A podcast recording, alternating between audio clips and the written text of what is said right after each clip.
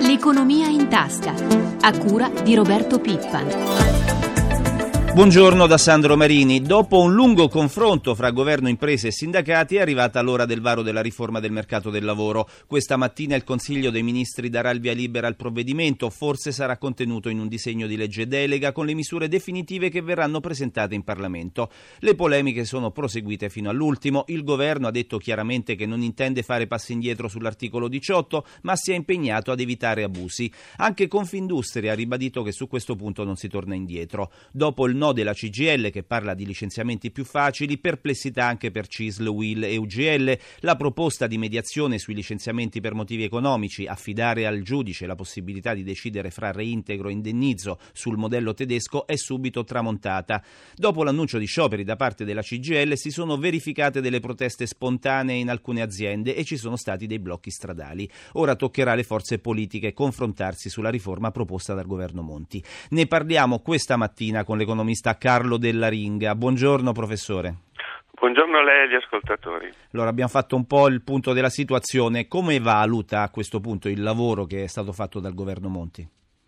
Buono nel complesso, soprattutto alcune parti di questa riforma, quella che riguarda le cosiddette flessibilità cattive, cioè tutti quei contratti di lavoro di tipo parasubordinato, autonomo, come le partite IVA, le collaborazioni che di fatto eh, vengono utilizzati dalle imprese eh, per eh, lavori che di per sé sono di tipo subordinato, dipendente, ma adottano queste formule per pagare poco i contributi sociali e per pagare poco anche le retribuzioni dei giovani, visto che eh, con questi contratti non c'è la protezione né della legge o solo parziale né quella dei contratti collettivi.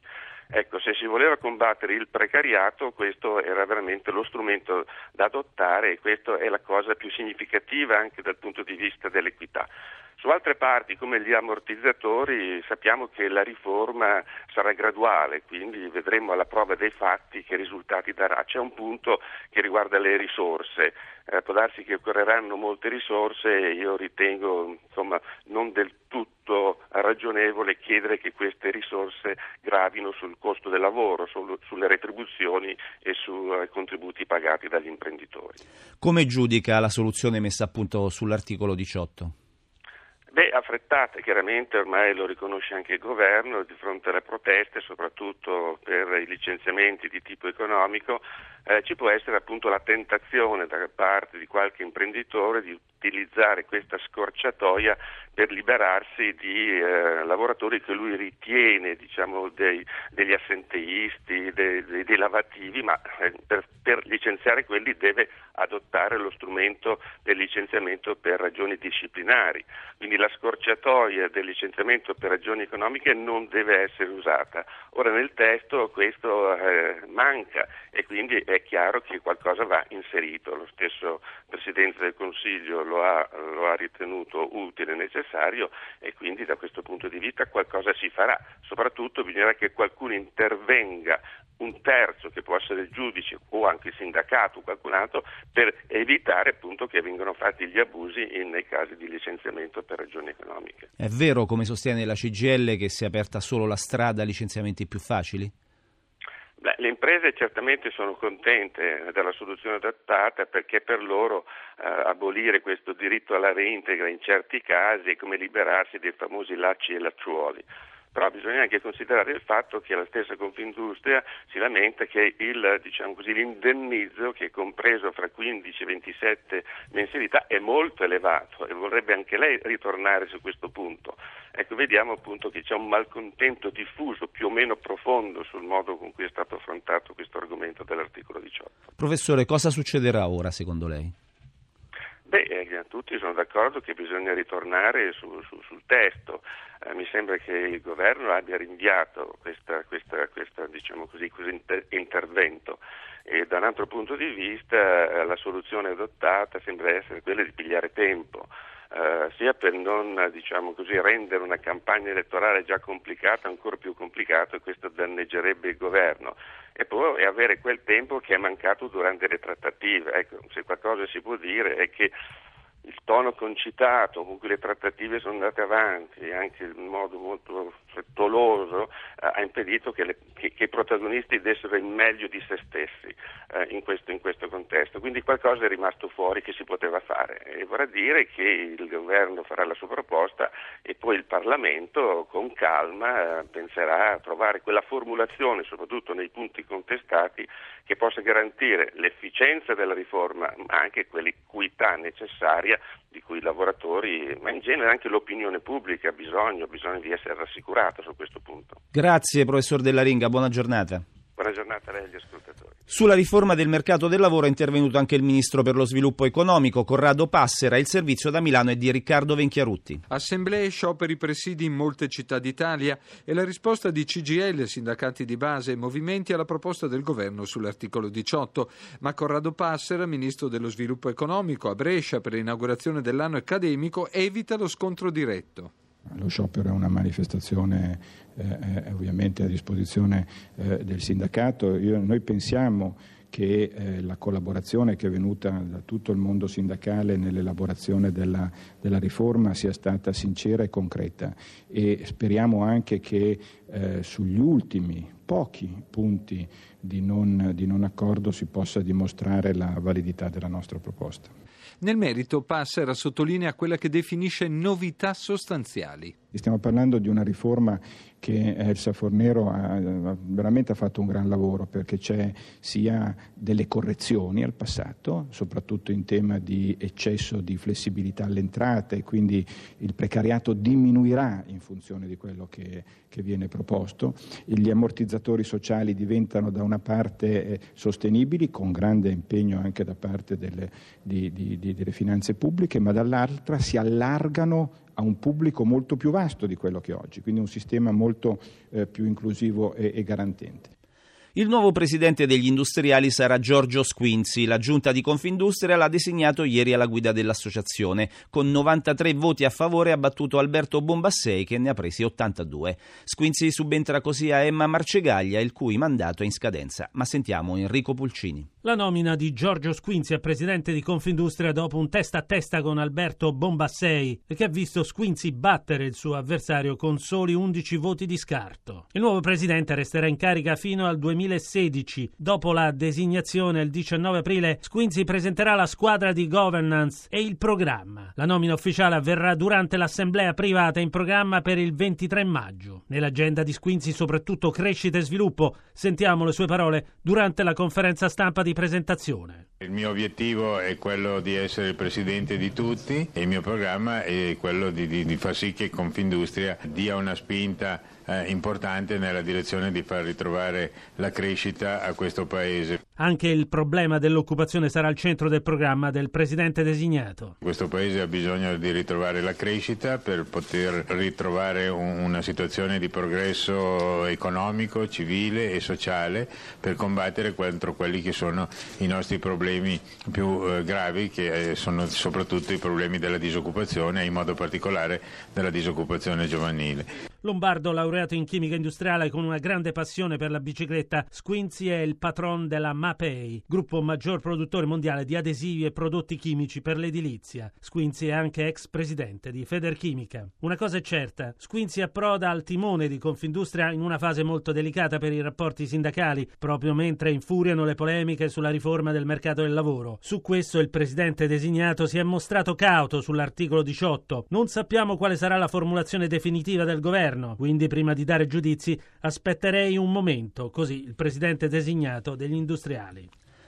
Si apre domani Oro Arezzo 2012, mostra internazionale dell'oreficeria e gioielleria giunta alla 33esima edizione, un appuntamento che arriva in un momento in cui il settore è pesantemente colpito dalla crisi e dall'alta quotazione che ha raggiunto negli ultimi mesi proprio l'oro. Abbiamo in collegamento con noi Raul Barbieri, direttore della Fiera di Arezzo. Buongiorno. Allora, direttore, quanto pesa l'alta quotazione dell'oro su questo comparto economico? Certamente pesa parecchio perché costituisce una perdita di competitività a cui le imprese italiane hanno reagito con eh, l'innovazione tecnologica, quindi con lavorazioni nuove che eh, alleggerimento del prodotto consentono quindi di presentare dei prodotti che eh, sono ugualmente voluminosi ma più leggeri, eh, con trattamenti che rendono necessario un minor utilizzo di materiale e più affini a, alle tendenze moda. La crisi si fa sentire ancora o c'è qualche spiraglio di ripresa per eh, l'oreficeria italiana? Beh, è sicuramente un periodo di, di, di crisi profonda una crisi anche generata da un calo dei consumi verso il settore dell'oreficeria. Ora però ci sono dei segnali di ripresa eh, anche incoraggianti, innanzitutto provenienti dall'estero, da mercati nuovi, da mercati emergenti, ma anche da mercati tradizionalmente di consumo come quello degli Stati Uniti o quello del Medio Oriente e Hong Kong, che sono mercati dove il consumo di oreficeria è e rimane molto alto. E un, un'altra delle eh, strategie che viene adottata dalle imprese è quella di eh, produrre eh, prodotti e gioielli che sempre più sono eh, accessori moda piuttosto che prodotti che, su cui viene valorizzato il metallo fine a se stesso. Quindi oggetti di moda, oggetti di, di, di grande portabilità, abbinamento a maison della moda per alimentare consumo nuovo e consumo eh, anche da fasce diverse di, di, quelle tradizionali di mercato.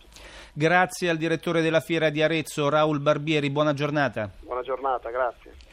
L'avvento di Internet e in particolare dei social network sta spingendo le aziende alla ricerca di nuove figure professionali in grado di promuovere marchi e prodotti attraverso le nuove tecnologie. Si è parlato anche di questo nella tappa romana di Smau Business che si è chiusa ieri alla nuova fiera di Roma. Ce ne parla Simone Zazzera. Strumenti nuovi, difficili da gestire, possono fare la fortuna di un'impresa, ma anche distruggere la sua immagine. I social network stanno diventando croce e delizia per le aziende, sempre più spesso a caccia di specialisti in grado di promuovere online il loro lavoro. Giulio Xaet è New Media Strategies in Cesop Communication e si occupa di formare i giovani che vogliono proporsi alle imprese per queste mansioni. Ma in Italia esistono percorsi formativi in grado di sfornare questo tipo di esperti? In Italia ci sono sicuramente delle professionali, stanno facendo dei corsi e le persone hanno grandi opportunità per formarsi, ma io credo questo, lo consiglio assolutamente ai ragazzi. Se voi vi sentite appassionati di questo mondo, l'80-90% di quello che dovete imparare per poter accedere a un'azienda, superare un colloquio, è già su internet, è immediato, è gratuito ed è accessibile a tutti. Quindi se volete sapere come funziona il lavoro di un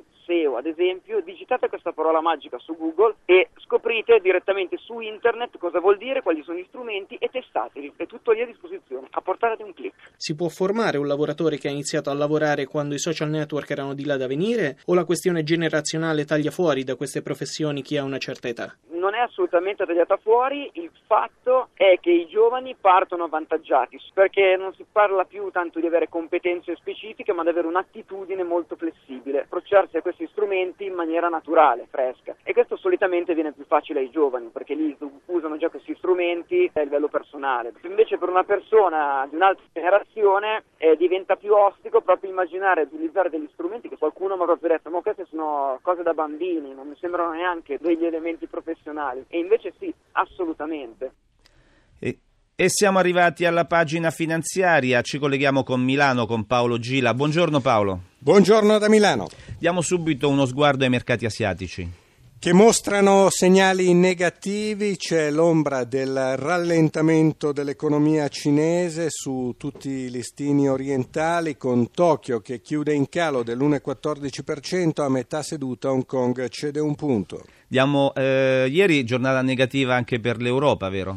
Sì, per tutti i listini del vecchio continente anche per Wall Street, a New York il Dow Jones ha ceduto lo 0,60%, il Nasdaq lo 0,39%, in Europa Milano è stata la peggiore, meno 1,70%, Londra ha ceduto lo 0,79%, Parigi l'1,56%, Francoforte l'1,27%. Parliamo di titoli di Stato, ieri si è chiusa la sottoscrizione di BTP Italia, com'è andata? Beh, è andata molto bene, oltre le aspettative, il Tesoro si aspettava un'adesione per circa 3 miliardi, invece le sottoscrizioni con 134 mila contratti hanno coinvolto 7 miliardi e 300 milioni di BTP a 4 anni legati all'inflazione con un rendimento minimo che è stato fissato ieri al 2,45%.